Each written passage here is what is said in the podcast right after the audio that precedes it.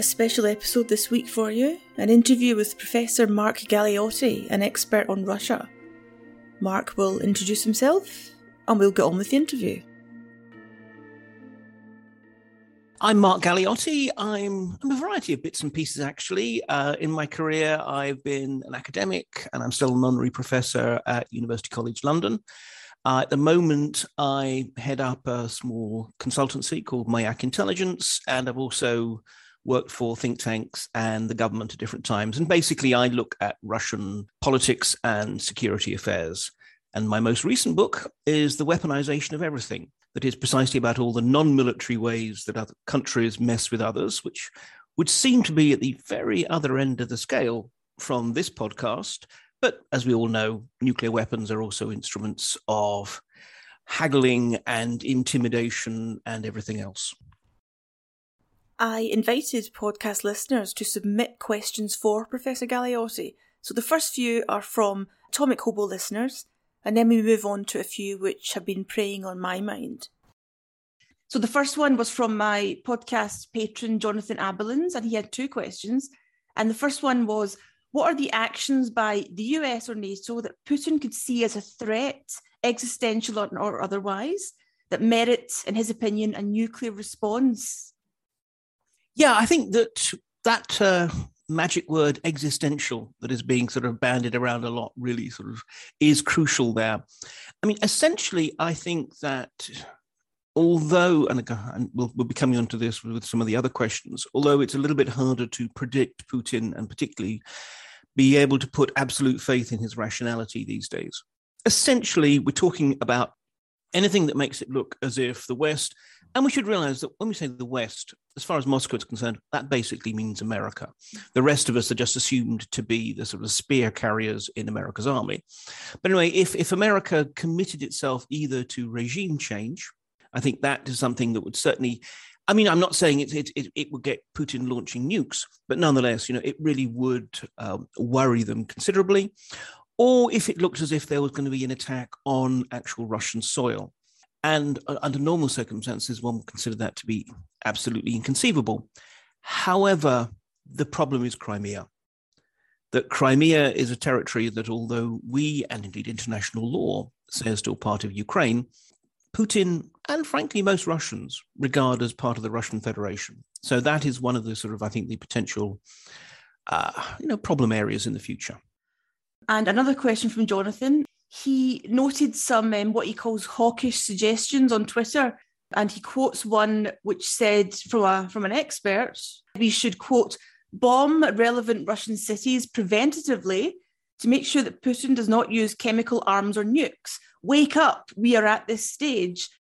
I'll admit that when the conflict broke out, I was um, made very, very anxious by Twitter, especially all the demands to close the sky. Obviously, we can see why Ukraine wanted that. Obviously, we can, but at the same time, it terrified me because, well, as far as I can see, that would be a direct conflict between Russia and NATO. That's nuclear war. So, um, what do you think, Mark, of um, hawkish suggestions like that, that we should just charge in there and quote bomb relevant Russian cities? Yeah, I mean, I think hawkish suggestions is perhaps actually being overkind to what one could also describe as absolutely bonkers suggestions. and, and, you're absolutely right. I mean, when it comes to things like you know closing the sky, you know, a, a no-fly zone makes it sound all nice and magic, as if it's a, some kind of Harry Potter spell that you wave your wand and suddenly no no planes are flying. Another way of describing a no-fly zone is an aerial combat zone. And, and I think this is one of the problems. Look, I mean that that that particular um, tweet I mean, it's it's it's it's always a bit uh, invidious to be down to the person, but I mean, Anders Åslund, who made that tweet, I mean, he is an he is an economist, um, and therefore, in some ways, I think his strategic suggestions should be treated with exactly the same degree of reverence as any comments from me about economics. And I think this is the trouble. There is this notion that somehow we ought to be standing up and calling the Russians bluff, which we are, it has to be said, in so many ways. You know, we are actually waging an absolutely unprecedented campaign of economic warfare, because let's call sanctions what they are, against Russia, coupled with a political cultural one, and also sort of massive arming of, of the Ukrainians. But the idea that actually somehow there will be a preventative role in launching strikes against Russian cities well, I mean, first of all, he seems to have this notion that somehow chemical stocks and nuclear weapons are based inside cities, when of course they're not. And secondly, he doesn't appreciate, it seems, the degree to which absolutely that would be not only regarded as an act of war by the Russians, it would be an act of war. And even if it doesn't go nuclear, because, you know, I think for everyone, nuclear is still obviously a terrifying taboo, thank God. But that is almost opening up the way.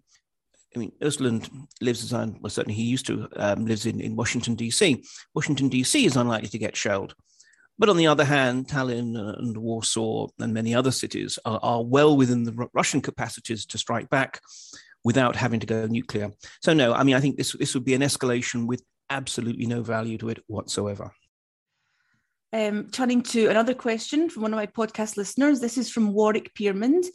He asks Given the dire state of Russia's conventional weapon systems and logistics, in large part due to kleptocracy and low skill levels among the troops, what percentage of nuclear missiles are likely to function as advertised, if at all?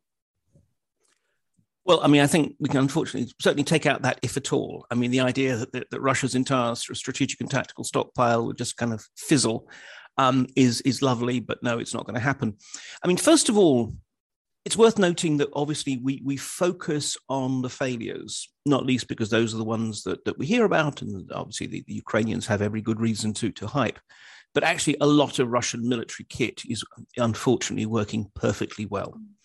And particularly, I mean, if we're looking at the strategic rocket forces, the strategic forces generally, you know, also includes the uh, aviation. I mean, these are forces that are, first of all, they have a disproportionately high number of professional soldiers, so-called kontraktniki, rather than conscripts. Secondly, they tend to, to basically be assigned soldiers who have higher levels of um, skill sets. And thirdly, strategic forces are in a constant cycle of exercises, training missions, and so forth. So, sure, I'm sure um, some wouldn't work. But when you have something like 1,500 strategic warheads that is amply enough to blow up the world multiple times. How many times do you need to blow up the world? So, I mean, I, I think that that's actually an issue we, we really shouldn't think about because obviously the whole point about deterrence is for deterrence to work, it has to be credible. And I think in some ways, almost, I, I really wouldn't want to kind of pick at that particular issue too much um, because so long as both sides, well, I say both sides, I mean, okay, in theory, it's more than two sides, um, you know, feel that any any movement on strategic nuclear forces would potentially mean thermonuclear Armageddon for everyone.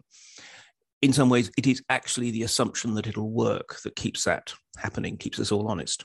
I would, though, say there's a difference when we come to the tactical warheads. And this is one of the reasons, I mean, we'll be talking about this later, but one of the reasons why I'm a you know a bit more sanguine about the, the risks of Putin using a tactical warhead in Ukraine, because these have basically been packed away in uh, about 12 depots around the Russian Federation ever since 1990. 1990 was the last time they did any kind of test. So these have basically been mothballs for 30 years, and they would have to be taken out, reconditioned, moved to where the uh, launch system would be, probably an Iskander or Kalibr missile, mated onto that, and then launched. That is, first of all, it's, it's very visible to Western intelligence, and I'm sure there are all kinds of spy satellites, technical intelligence, and so forth, precisely monitoring that. But also, we re- basically there are no Russian soldiers who have actually done this.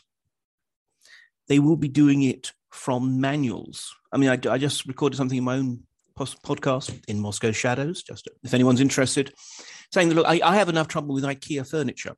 I'm really not quite sure how far the Kremlin would want to put its trust in what a bunch of Russian technicians working their way through manuals will be able to do with tactical nuclear weapons. So, you know, I, I mean, I think it is actually, fortunately, in this respect, um, a factor that might well, apart from things like common sense, deter Moscow from using tactical weapons in the Ukrainian conflict too. Okay, thank you. Leading on from what we just talked about, uh, Brian Hagan asked, you know, could Putin be tempted to use a tactical nuke in Ukraine? And that's been my fear um, throughout this whole uh, war so far. But uh, recently on Twitter, uh, the Twitter account Russian Forces reminded us why they're called tactical weapons. And that's something that I hadn't even thought of. To me, a tactical weapon was simply one with a low yield or a lower yield. But he reminded us a tactical weapon is one that's used for a military tactic, such as taking out a column of tanks. And he sees no scenario currently in the war in Ukraine where that would be of any use. So, do you agree with that? Do you think the only use or the only purpose of a tactical weapon currently would be to to terrify or to make some kind of bold statement? I mean, I think essentially yes. I mean, we have to realize that the, the tactical warheads the Russians have got, like the American ones, are largely dial and nuke, um, in the sense of they can be set to a whole range of yields from less than one kiloton all the way up to typically 50, which is basically what three Hiroshimas. So obviously that gives a certain degree of, of versatility. But still, I mean, you know, first of all, there's there's the I said the difficulty of actually using them, as I as I mentioned. Secondly, yes, there is that question of well, what do you use it for? So far, at least, Ukrainian forces are not really kind of clustered in the kind of concentration where you might think, oh, that's too tempting a target. You know, we can drop one Iskander with a nuke warhead in the middle of them and wipe out, you know, all the all the best troops of the Ukrainian military or something like that. Um, so yeah, I think it, it's hard to see there being any kind of military rationale. The political rationale would be there's a there's a prevailing notion, which is largely wrong, that the Russians have an escalate to de-escalate doctrine. In other words, you you advance militarily conventionally as far as you can, and then in order to deter and dissuade the other side from counterattacking, you you know hit uh, an airbase or whatever with a nuclear weapon to more or less say, oh, there could be more of those if you try and test us and try and fix the battle lines. And that is a caricature of what the Russians have, which is actually an escalation management approach. But at the same time, there is clearly still a, a doctrinal refusal to contemplate the use of nuclear weapons except when there is an existential threat to the motherland. And although one could um, argue that Crimea would count under that, the Donbass is not. So, you know, it, it would be breaking a taboo, and it would be doing so precisely to try and create a political effect that would be incredibly unpredictable. I mean, actually, would hitting an airbase outside Lviv with a nuclear weapon, let's say, would that force the Russians, sorry, the Ukrainians to surrender, or would it actually redouble their determination? Much more significantly, what would NATO do? I mean, I think it would absolutely be a game changer in terms of how we looked at Russia. I mean, it really would, I think, make us see Russia as a pariah regime that's even less predictable than, say, North Korea. And I suspect that at least some Western governments will be saying at this point, there is nothing for it but regime change. You know, we have to see how we can basically assassinate Putin and, and, and bring down his regime. So I think, you know, it, it would be a very unpredictable move. And the last point I'd make, which is sometimes, I think, overlooked Beijing. The Chinese, who it's worth noting have a no first use approach. I mean, I think they will be very, very unhappy to see this war go nuclear and above all, the nuclear taboo broken. Firstly, because they themselves have a lot of investment in Ukraine. Ukraine is their main source of corn uh, imports. But also, and again, thinking forward for if and as and when they go after Taiwan, if they feel that the tactical nuclear taboo has been broken, then that's something that they're going to have to factor in. Are they potentially going to face American tactical, tactical nuclear weapons, precisely which, you know, one of which could take out a carrier battle group type thing? So I think there's a lot of reasons why not. However, Putin today is much, much less predictable. Three months ago, I'd have said not a chance. Now I still think it's monstrously unlikely. But, you know, Putin, who was once very risk averse, is now rather more of an old man in a hurry. And so we can't be absolutely sure. But I'm largely comfortable. Okay, thank you. Um, that feeds into my next question, then, Mark, which is one that um, that I've uh, written for you. You said Putin there is more of an old man in a hurry. So I've asked, do you think he cares as much these days about nuclear deterrence? Is he, you know, constrained by it as much as he was previously? Because it seems that we are the ones being deterred. Whilst he is he seems reckless or very ready to threaten and gamble. So what, what's the difference there? Is it because he is getting older? Can't be as simple as that surely. It, it can't be as simple as that surely surely not. We don't really know. I mean there is clearly something i mean look, i've been watching putin since before he was president.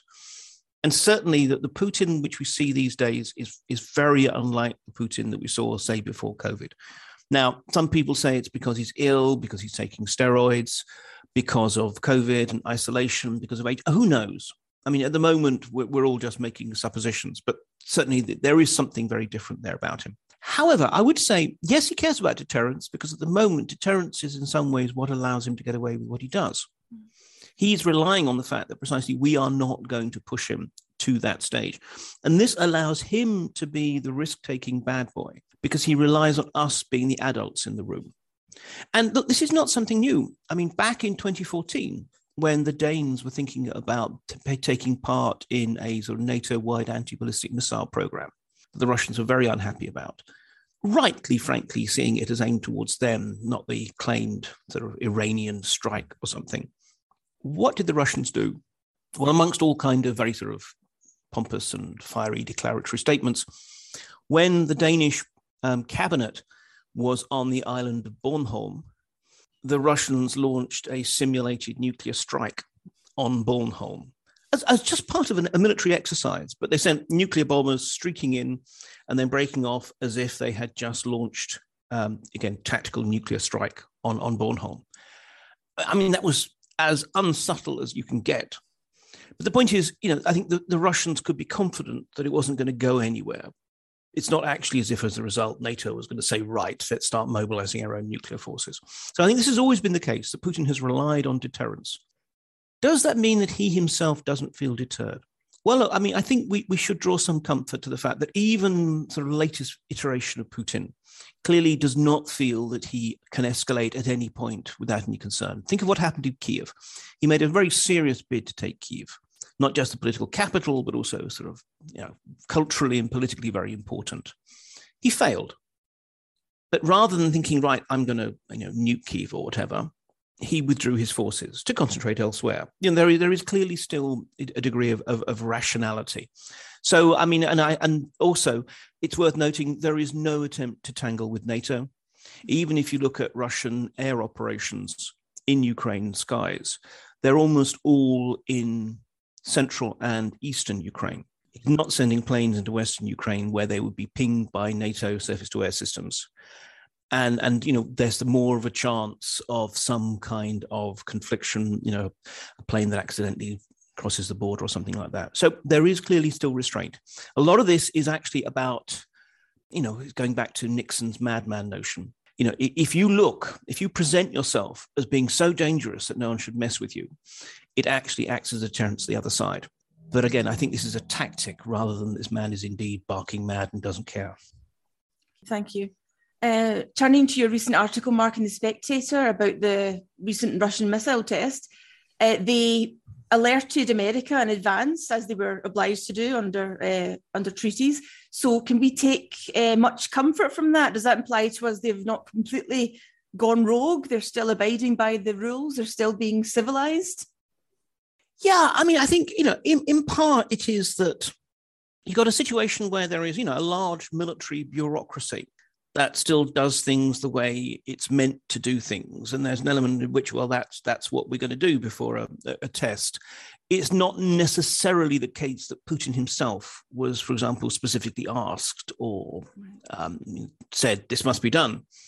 Um, but on the other hand it, it, it was done I mean, at least at least one one can draw some comfort from that. And I think, generally speaking, again, the thing is that the Russians, on the one hand, they're talking about this as being a proxy war with the West that just happens to be being fought in Ukraine. And you've got a lot of hawkish voices who are claiming that, in part because they're trying to make the case why why it's okay to now say this is a war and declare a national mobilization. You know, there's a lot of in effect lobbying.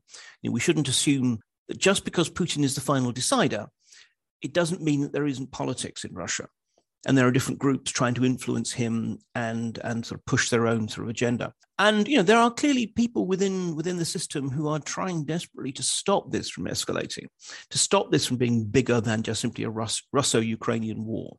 Uh, and that includes people within the military. So i mean i, th- I think that uh, it's it's it's largely i think um, a, a reassuring sign. It's worth noting that the Russians are still talking about the possibility in the future of further arms talks and also extending them into things like the realm of cyber.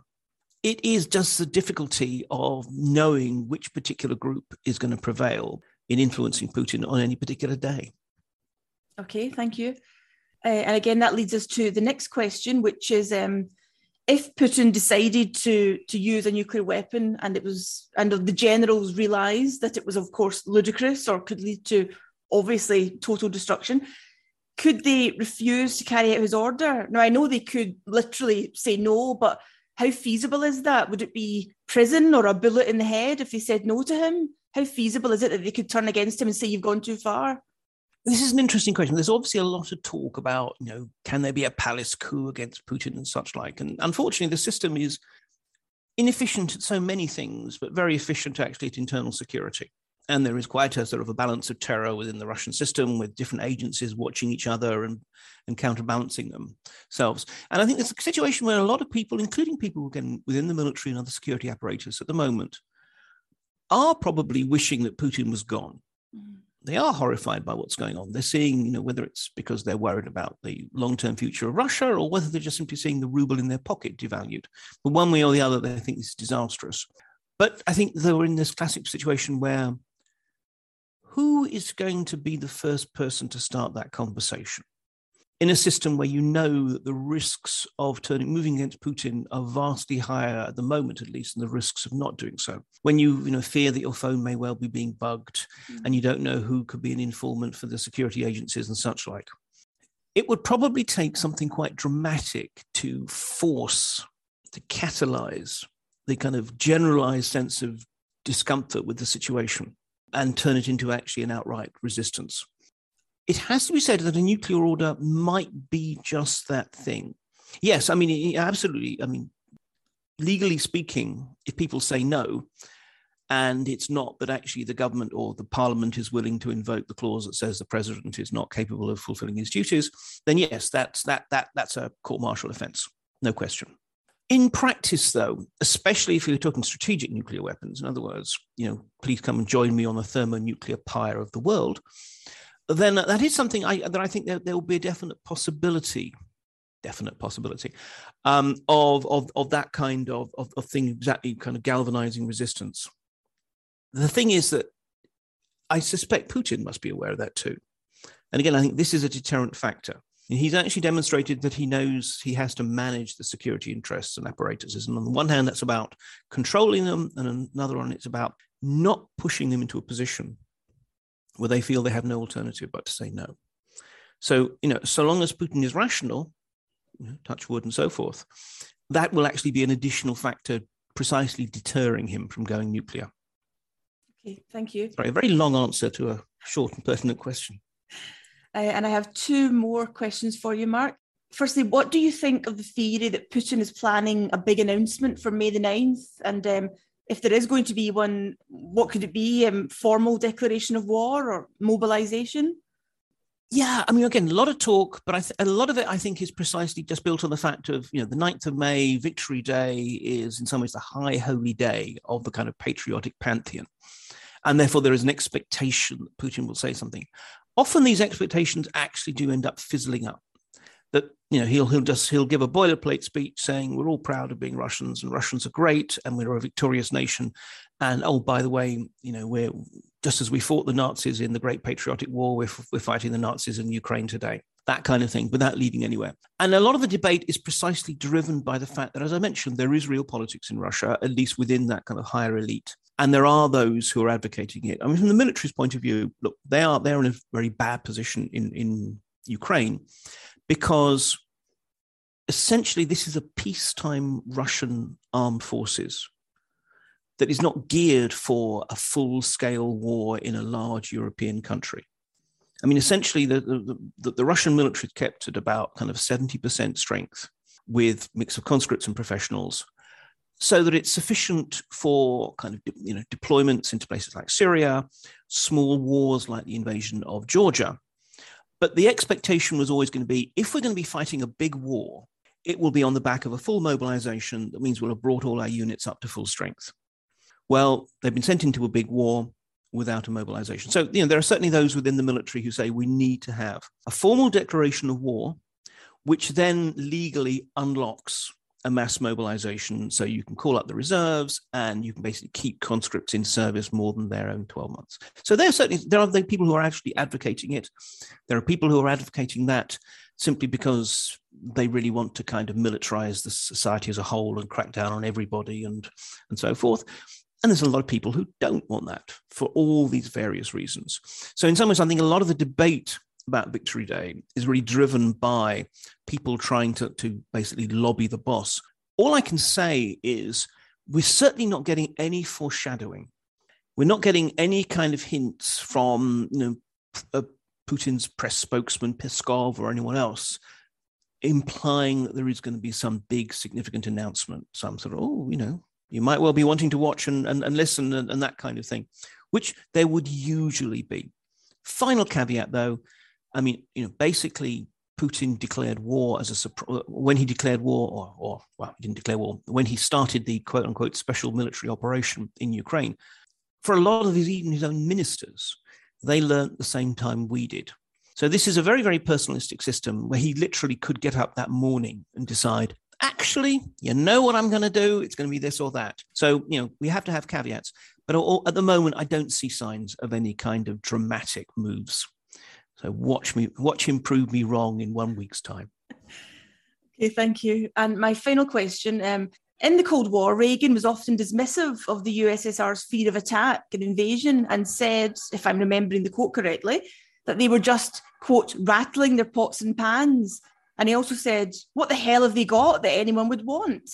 So, do you think Putin is rattling his pots and pans, or does he genuinely think that NATO wants to eventually invade or attack Russia?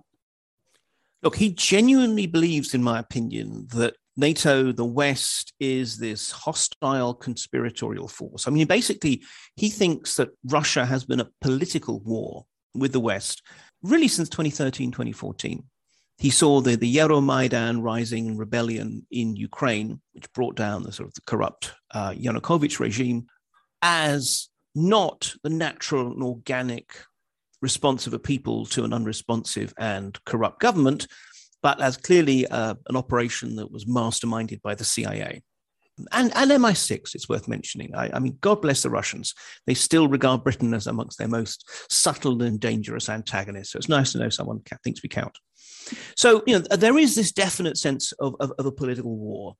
And, you know, uh, certainly amongst his circle, there are people who genuinely believe that there is a long term plan, not just to sort of marginalize and confine Russia and to sort of basically break Russia to the West's will, but even quite possibly to dismantle Russia so that they can get at the raw, you know, the materials of Siberia.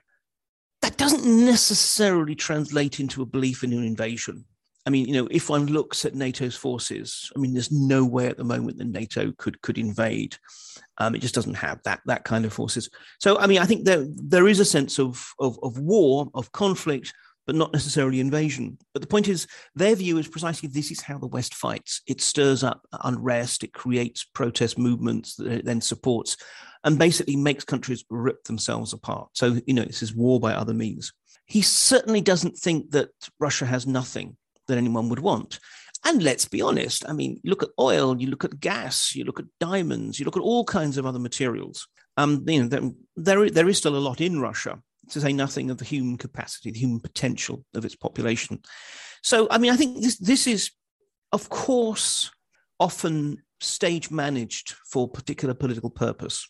That he will often talk very, very sort of vitriolically, both to try and um, impress on his own population that Russia is a beleaguered fortress, because that has basically become the rationale for his authoritarian regime. It's basically, look, I know things aren't great, but we are a beleaguered fortress. We need to hang together, or else these nasty Westerners will will sort of, you know, deny us our sovereignty and uh, you know force us all, all, all to become gay and whatever. There's kind of all kinds of weird cultural and ahistorical concepts that are thrown in there. Um, so there is a political dimension, but as I said it's not just a political dimension. I think this is a man who genuinely believes that we have this kind of these long-term designs on Russia. And although he doesn't expect to see uh, Western tanks rolling over the border, not least because there aren't many Western tanks left, but definitely, you know, he he's rattling his pots and pans because he's trying to scare us off. Thank you, Mark. And before we finish, can you tell us a bit more about your podcast?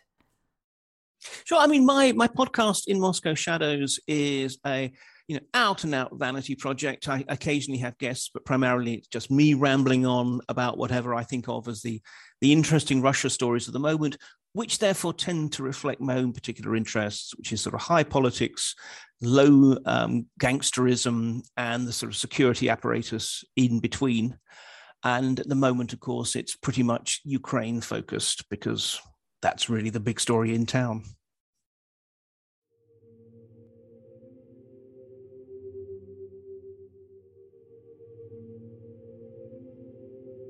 So, a huge thank you to Mark Galeotti for speaking to me.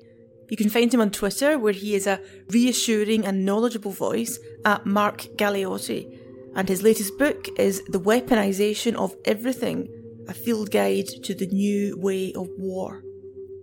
I hope you've enjoyed this episode. It's something different from what we usually have on this podcast, of course, and I have a few more interviews scheduled.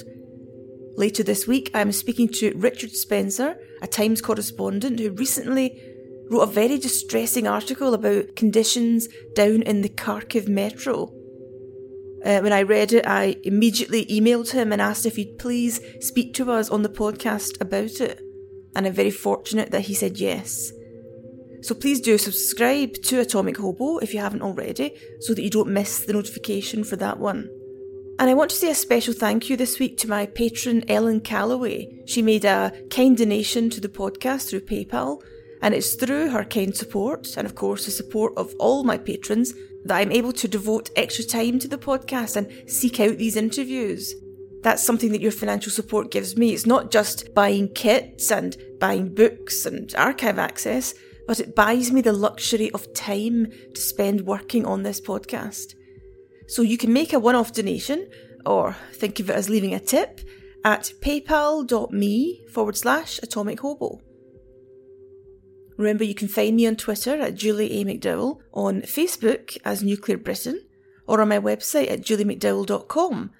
And as I play my nuclear music here, let me thank my recent patrons. If you want to join my Patreon and get rewards such as additional podcast episodes and a signed copy of my book when it's out in April, please go to patreon.com forward slash atomic hobo.